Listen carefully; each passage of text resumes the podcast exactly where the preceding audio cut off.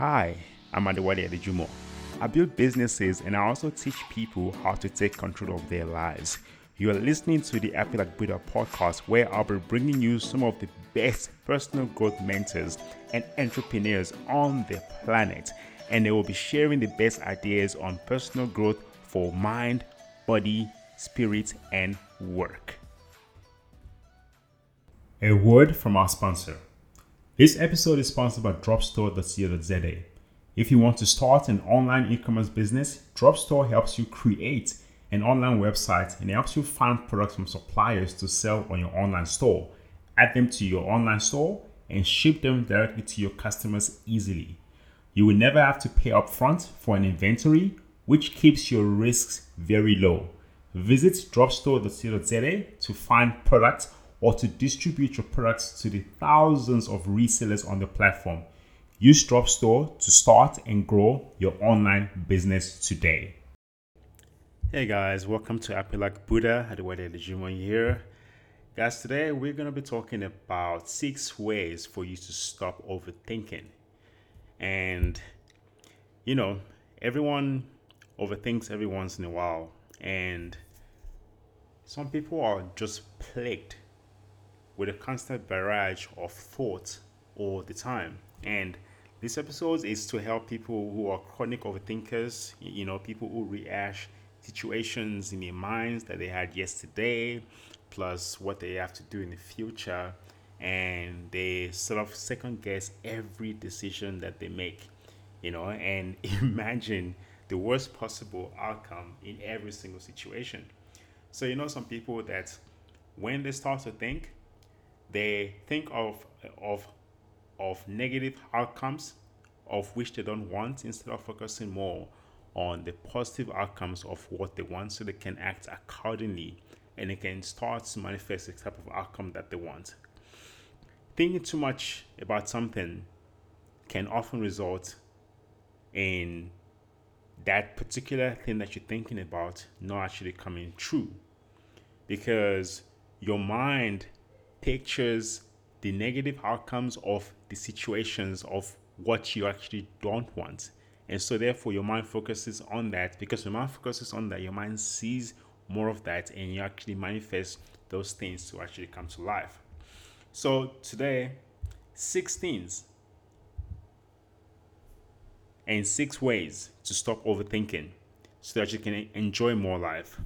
So, the first the first thing that you need to do when you're overthinking is to firstly notice that you are thinking too much. So when you see your thoughts flying forwards and backwards, you need to concentrate. You, you need to be mindful, and the mindfulness of you knowing that you're overthinking at, at this particular point and bringing your thoughts to the present requires a little bit of practice. Okay, which takes me to my second point, which is that you need to practice mindfulness. And how do you practice mindfulness? Well, guys, look, there's, there's several ways to practice mindfulness. And one way that you can easily do that is by one, you can find content that actually teaches more about mindfulness. Like for example, this particular this particular podcast teaches people about mindfulness. But it's not just about the podcast or the content that you consume. It's actually the practice, the actual practice of being mindful. And that is something that you need to be aware of that content that you consume is just basically a seed that tells you how to be mindful. How to actually practice it requires you using tools that mindfulness gurus use to be mindful, which is constant and daily affirmations, meditations. Personally, I prefer to use meditations because meditations is literally training for your mind. Okay, reading about meditation and reading about mindfulness is very similar to someone who wants to build their muscles and reading about building the muscle, building the muscle without actually going uh, every single day and working out those muscles. So, for you to practice mindfulness, you need to work out your mind muscles, okay, through methods like meditation daily meditation, daily meditation practice, which teaches you to be to, to be more self-aware and trains your mind for you to be more mindful. Okay. So another thing that you need to do as well is that you need to challenge. This is the third thing, third sorry, third thing now, which is that you need to challenge negative thoughts, and you need to acknowledge that your thoughts that you actually are having are ex- can are possibly exaggerated. Okay, and you need to be an observer of your thoughts, not let your thoughts, you know, this, you know, not let your thoughts control you and control your state of mind. You need to be an observer of your thoughts, even if you have two conflicting thoughts, where one thought is imagining a positive a positive outcome, and other thought is imagining a negative outcome. What you need to do is you need to probably just dis- disavow either one of those thoughts because those thoughts don't actually know what's gonna happen, and you need to bring your mind back to the present and be an observer of your thoughts instead of being controlled by your thoughts. The fourth thing is that you need to focus your attention on, and I, and it must sound like I'm repeating myself, on the outcome you want. So when you do this, you're more focused more on problem solving rather than dwelling on a problem. Okay? When you dwell on a problem which isn't helpful, you are spending your time dwelling on something that already has happened. And that's not going to change anything. So you need to focus your attention on how you're going to solve the problem. And sometimes just thinking about how you're going to solve the problem is not going to help you solve the problem.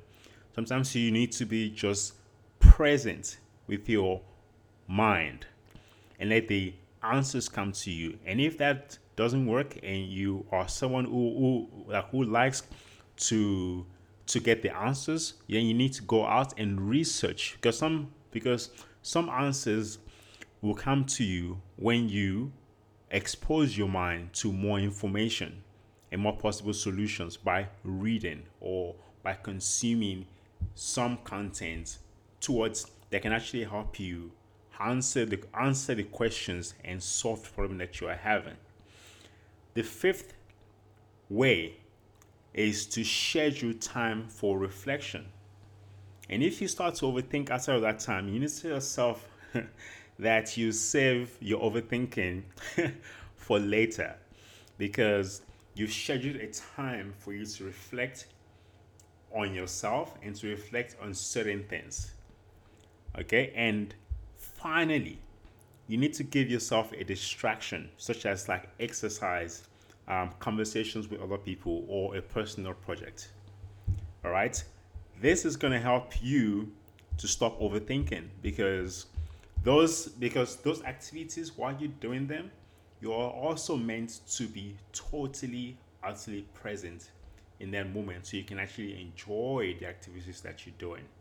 So it is actually helpful to give yourself a bit of distraction but with that distraction you need to be present in the moment when you are having a conversation with someone you need to be present in that moment paying attention to what that person is saying although it is a form of distraction, it can also be it can also be an opportunity for you to practice just being present. So, to conclude, if you want to stop overthinking, you need to train your brain.